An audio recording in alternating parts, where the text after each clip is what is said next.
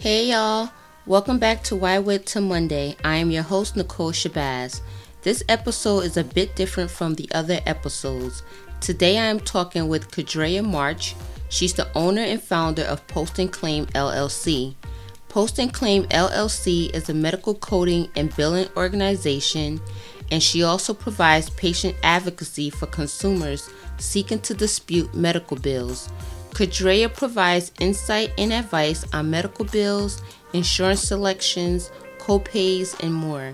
Grab a pen and paper and enjoy the episode. Okay, good afternoon, Kadria. How are you today? I'm fine. How are you? I'm fine. I'm doing well. Can't complain. I'm just so excited to talk to you today because your episode will be the first one that is outside of the traditional health and wellness we've been talking about on the podcast. So now we're going to talk about it. However, whatever direction it goes into will be fine, but to hear some helpful tips that will help the audience on, their journey with their finances. The financial piece of it is going to be exciting to talk about today. So if you could just introduce yourself and tell us what you do for a living. Hi, I am Kadria March, the owner and founder of Post and Claim, LLC. And Post and Claim is a medical coding and billing / patient advocacy. I consider myself to be small right now, but hopefully in the future, I'll be a big company. So basically what we do is we provide medical coding and billing administrative tasks, basically processing the claims for providers, ensuring that they receive the reimbursement from the insurance carriers for their services that they rendered to the patient. So that's who we are. So we was established in literally 2011, but I kind of put it down and picked it back up in 2016. So we've been rolling ever since then, since 2016. Okay, that's great. So from the patient advocacy piece of it, what is it that you do as a patient advocate? Oh, yeah. So sorry, I left that part out. So the patient advocacy. So basically what we do is it's kind of like twofold there.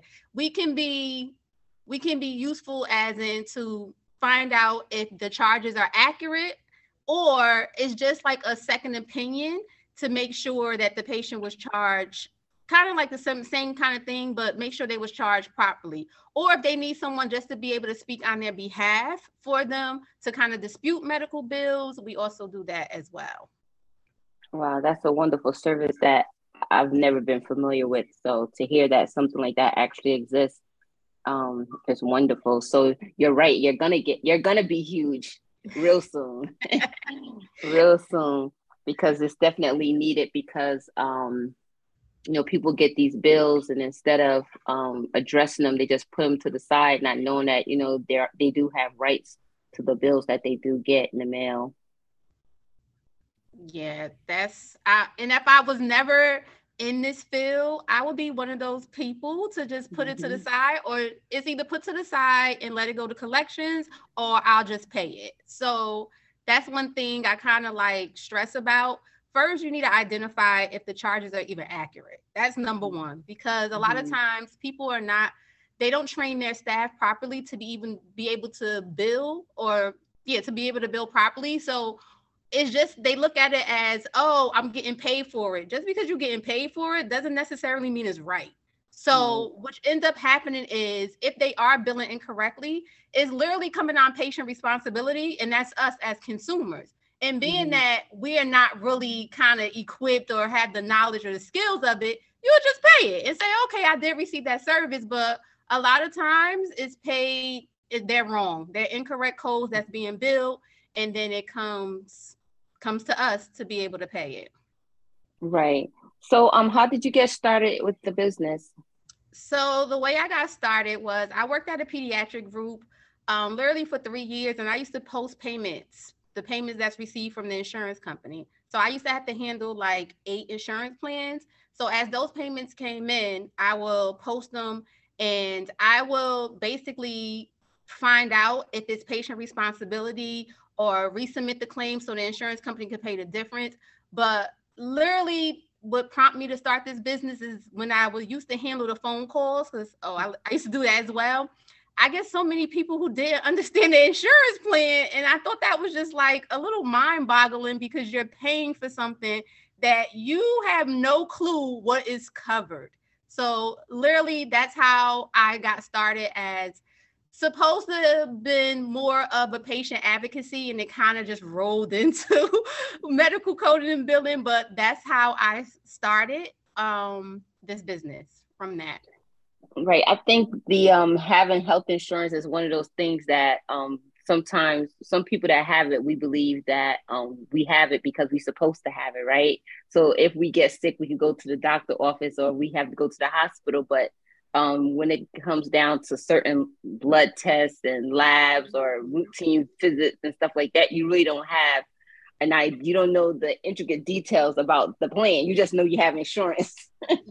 That's exact. They don't know, oh, a co-insurance. And then people, I used to call them and say, oh no, they used to call us, or if I had to call them back, and they'd be like, what is that? And I'm just like, well, I'm unable to give you that information. You will have to contact your insurance company.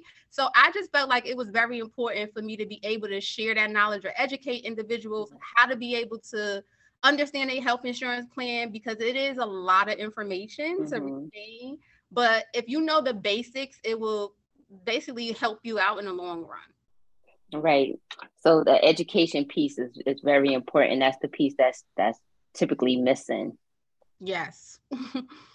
Okay. So related to consumers, what are some common issues you've come across?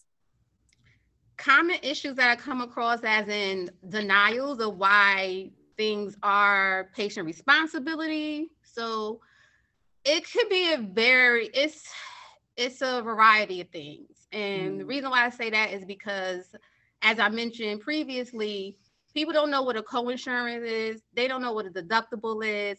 They know that they're responsible for a co-payment. I can say that piece. And it just probably comes across to them like, oh, I'm responsible for a co-payment is because I just go to the doctor and I just pay. But sometimes there's a difference between when you do have to pay a co-payment for well visits and sick visits. So a lot of times you're not responsible to pay a co-payment for well visits, but you are responsible to pay a co-payment for sick visits.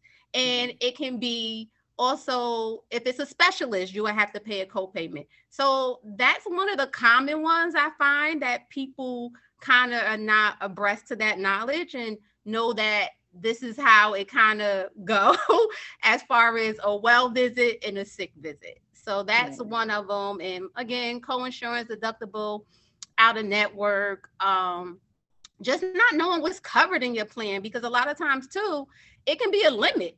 So like physical therapy, there may only be 20 visits covered in your plan. So then you will have to be able to be responsible to pay if you have to pay, I mean, if you have to get additional 5 visits. So things like that to pay attention to. Okay, right. And I think, I know, shamefully, I just learned myself that when you, like, I went for a well visit and I had blood work, and then I had to go back for the results, and just to go over the results and stuff. And I just learned that you don't have to pay that copay when you go back the second time, unlike like that secondary visit that was already attached to the well visit. And I didn't know that. I thought it would be, I thought the copay would kick in then because I had already had no copay for the initial visit. I like your provider. So a lot of them are slick. And I like the fact that if it's, so it could go kind of like two ways. If there's nothing literally that came up about in the visit, meaning say everything is positive, and this was just a follow-up, just to check in with you, then no, they're not going to call you, charge you a co-payment.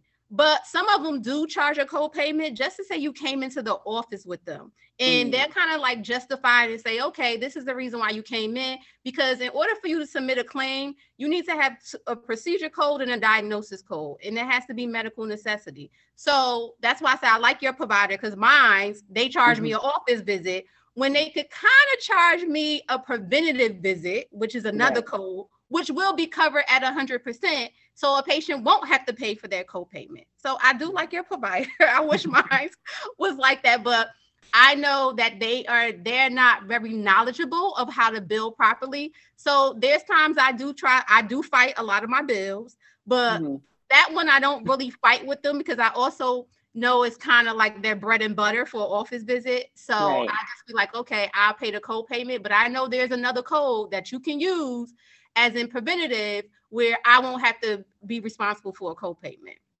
Right. So, so can you give us some tips on what someone should what should someone try to find in an insurance carrier? Like, so if they were looking to, if like right now, I think it's like open enrollment season. And if they wanted to, like if they were thinking to switch insurance carriers, like what are some tips of what should be like something they should have in mind that they should consider before switching? So one thing, I'm glad you mentioned that, open enrollment. So this is like my season two of open enrollment, part of the patient advocacy part. One, the things that consumers need to look for is the 10 essentials. So with the Affordable Care Act, they give you a list of those 10 essentials that need to be covered in your insurance plan. So when I say the Affordable Care Act, which is the ACA, that's literally where the government came up and said, okay, in order for insurance to be affordable, but to be affordable at the same time, these services should be covered at 100%, not say 100%, but these are the services that should be included in your plan.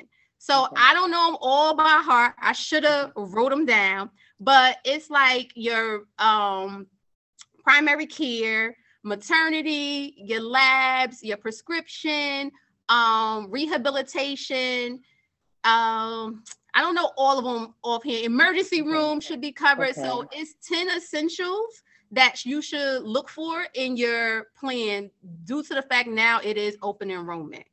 Okay. So would dental be considered under the health insurance or would that be considered a separate insurance plan? I think they have that kind of like separate. They don't really list the dental, but dental does play a big part into our health because you got to think, gastro starts at our mouth, so which is our stomach, so it kind of plays a big part within our healthcare. Right. Okay. And then what about mental health? Is that covered under some insurance companies, or is that considered one of the essentials that you know offhand? I believe so now. So what they're doing with mental health, so that's another thing, guys. I'm like a mental health coder. I've been doing it for the past almost 10 years and I absolutely love it. They're now looking at mental health more from like as your primary care. And they're coming across, and I find a lot at work where they're not charging consumers they'll charge a patient a copayment, but it won't be for a specialist. So mental health services fall underneath a specialty, but a lot of them are recognizing it as more as primary care or internal medicine, where you won't be charged that's your copayment, whether it's $20, $30 for as a specialty. So basically what they'll do is instead of charging you your $30, they're probably, if your copayment for your primary care is $10, they'll charge the $10 to the business. Great. That's great, because I know that could be like a hindrance for some people that wanna that needs mental health services, and then you're supposed to go to your specialist like say 2 or 3 times a week, and then when you add that up 3 times a week, $30 visit, that's $90 a week. Yeah. So it starts to get real costly. So what happens? They just don't go, you know? So that's good that they're, if it's actually included as a primary care copay of $10, because then it's make it a little more feasible. Okay, so what are some advice and tips you can provide to the consumer related to medical bills that they cannot pay? Good one, Nichole. And this is the one that I looked at, like, how to answer this one. So if they cannot pay, I would definitely set up a payment plan.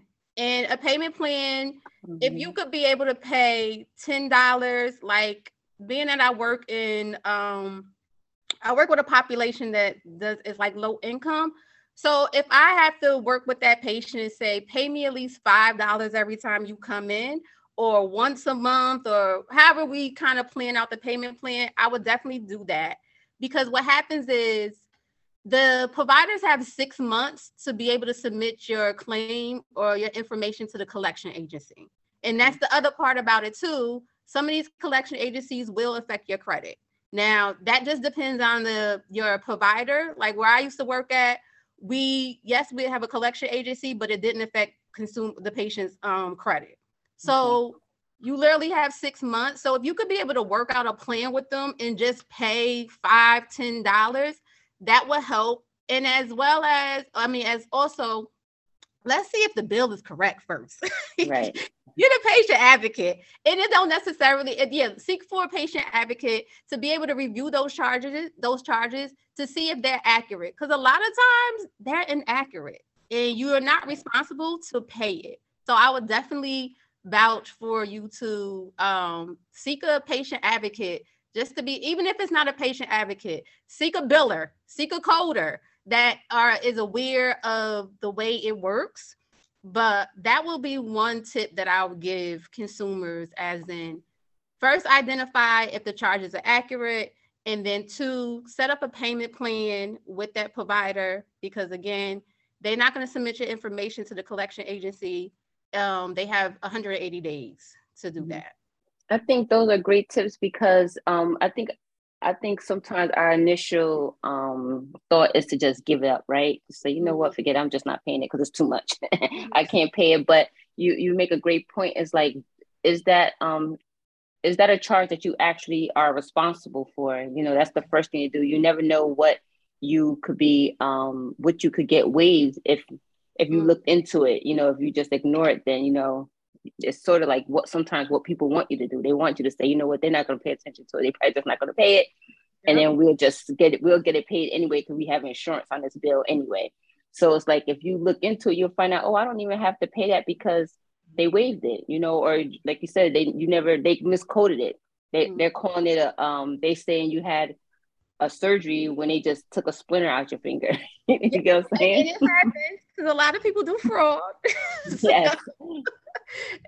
So definitely, have awareness. Fraud goes on a lot, and that's more because it's so easy to submit a claim, and we have our artificial intelligence. You don't have no one sitting there literally looking at all these claims. This is computerized.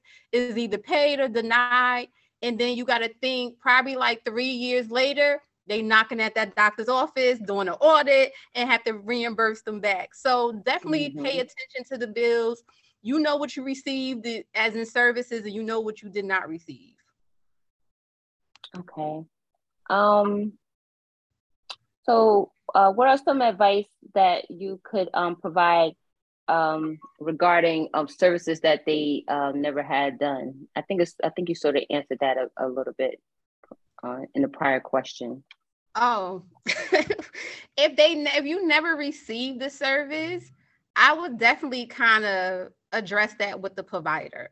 And don't get me wrong, there's times where they made a mistake. It's an error. Like a lot of times numbers could be transposed. It could have been another diagnosis code. So again, that's why I feel like you should just always review. So this is what you do. I just thought.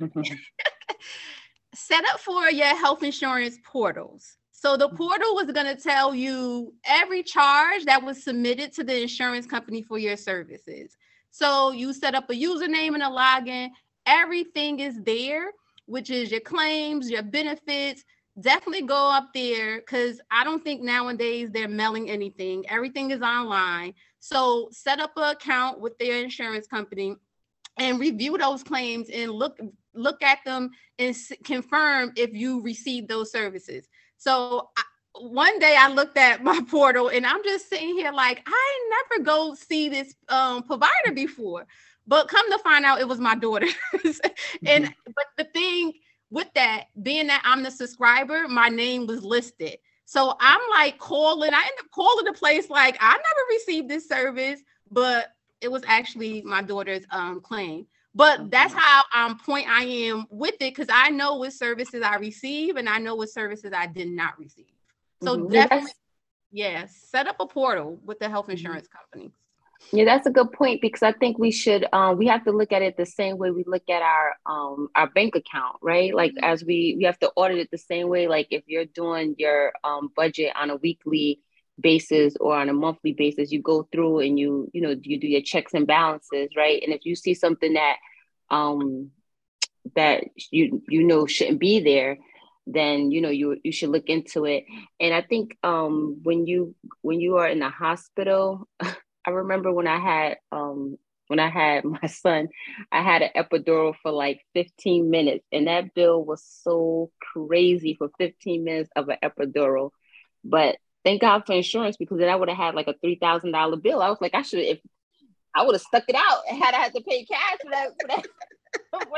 for 15 minutes of epidural. But it was like, because as soon as they gave it to me, he came so fast, But you see that itemized bill, and some of the things that they charge, I think hospitals are notorious for overbilling. But I think what happens is when the nurses go into that Pyxis and you put in the patient identifier, and you're taking out swabs and all kinds of things, then it get billed to that patient. So I think it's very important, and I think that's somewhere that your company could come in to play for people who post hospitalization, when they have to go through those bills. They get this astronomical bill, and it's like, wait a minute, how many gauze did it take for you to use for that little suture? And when you're trying to dispute the bill. So I think that's great. And I believe that's a great tip, that they should look through it and see what it is that they've actually had. So if someone wanted to sign up with you for patient advocacy service, how could they get in touch with you, and what will the process look like? So what I usually do is, and it's so funny because I'm working on right now becoming an entity for the No Surprise Law. So can you tell us what that is? Also, the No Surprise Law is basically, how we go to, we're in the hospital and you have providers probably coming out of the Woolworth, and you receive that bill, and that provider is out of network. So when that provider is out of network, then you're going to get a bill saying you are responsible to pay X, Y, and Z. But remember, you're probably sedated. You don't even know who you spoke to. And out of nowhere, you're getting all these bills. So that's one thing, too. You got to really understand that you're going to get bills from your doctor office, the hospital. Like, you're going to get bills from two different places. If you were hospitalized, you're going to get a bill from your provider if they come and visit you. And then you're going to get a bill from the hospital. So with the hospital, a lot of times is providers do not like to be in network because they feel like it's a low reimbursement. And then this is where it comes into that whole bucket of out of network. So that bill could be probably like $3,000, and you don't even know what this provider did because you never seen them. And if they did come in your room, you probably was like sedated. Like, you don't even know what the heck was going on. So basically, it would be more of arbitration, and I'll be able to dispute with the insurance company on behalf of the patient, or it could be the insurance company with the patient or the provider, either way. So I'm just going through that process right now, like reading it, putting it together, the proposal, how to become an entity to be able to help individuals dispute their bills for providers that are out of network. Okay. So how would someone sign up for your services, your patient advocacy services? So the way it works with patient advocacy, basically, I will have them fill out a HIPAA form so I could be able to retrieve their medical documents. So I have to go based on documentation, because that's another thing. A lot of time we get billed for services or get charged for services that never happened, and they don't have documentation to support it. So if a lot of times the providers now, they'll do all the work, but they have nothing to support that they did the work. So it was not documented. So if it wasn't documented, we shouldn't be receiving a bill for it. So mm-hmm. I definitely review your medical documentation, and I go based on basically how many charges it, or how many dates of service. So you can have 10 charges on one date of service, but I just kind of literally review it and to make sure everything was there. And I do that process first, and I have it kind of set up based on how many dates of service it is. So if you have one day of service, anything underneath $30, I don't even charge you. I just go through the whole process to review it. And then again, if it's 2 dates of service, if it's 4 days of service, it's a different fee. So it basically goes based on how many dates of services you will need me to review. Okay. Okay. So how could someone get in contact with you? So you can get in contact with me at PostandClaim.com.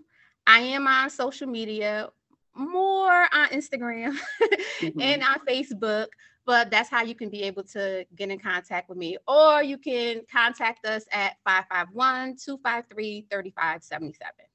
Okay, that's great. And I like when you said that the insurance, sometimes you're billed or they code for something, but then the documentation doesn't reflect that code. And that's the first thing that popped in my mind was that's nursing 101. You know, we learned that in nursing school, like if you don't document it, you didn't do it. So that's the only thing that's going to stand up for you when you're in court. Like you can't say, oh, I remembered this. It's like, no, but you never documented it. So that's a great point. And this was a wonderful conversation. And it was just as insightful as I thought it would be. And I know when people listen, they're going to say, wow, I never even knew that. So I thank you so much for taking the time out to talk to us about this. Thank you, Nichole. Thanks for even inquiring about us regarding this needed services. So again, thank you. You're welcome. Thank you for listening to this episode of Why Wait Till Monday. If you enjoyed this episode, please leave a review and share with a friend. If you would like to send me a message, you can email whywaittillmonday@gmail.com. That's whywaittilmonday@gmail.com. The content you hear on Why Wait Till Monday is for informational purposes only and does not intend or imply to be a substitute for professional advice or consultation with the healthcare professional. Always seek guidance from your healthcare provider. I'll talk to you soon on the next episode. And in the meantime, start now. Don't wait until Monday. Bye now.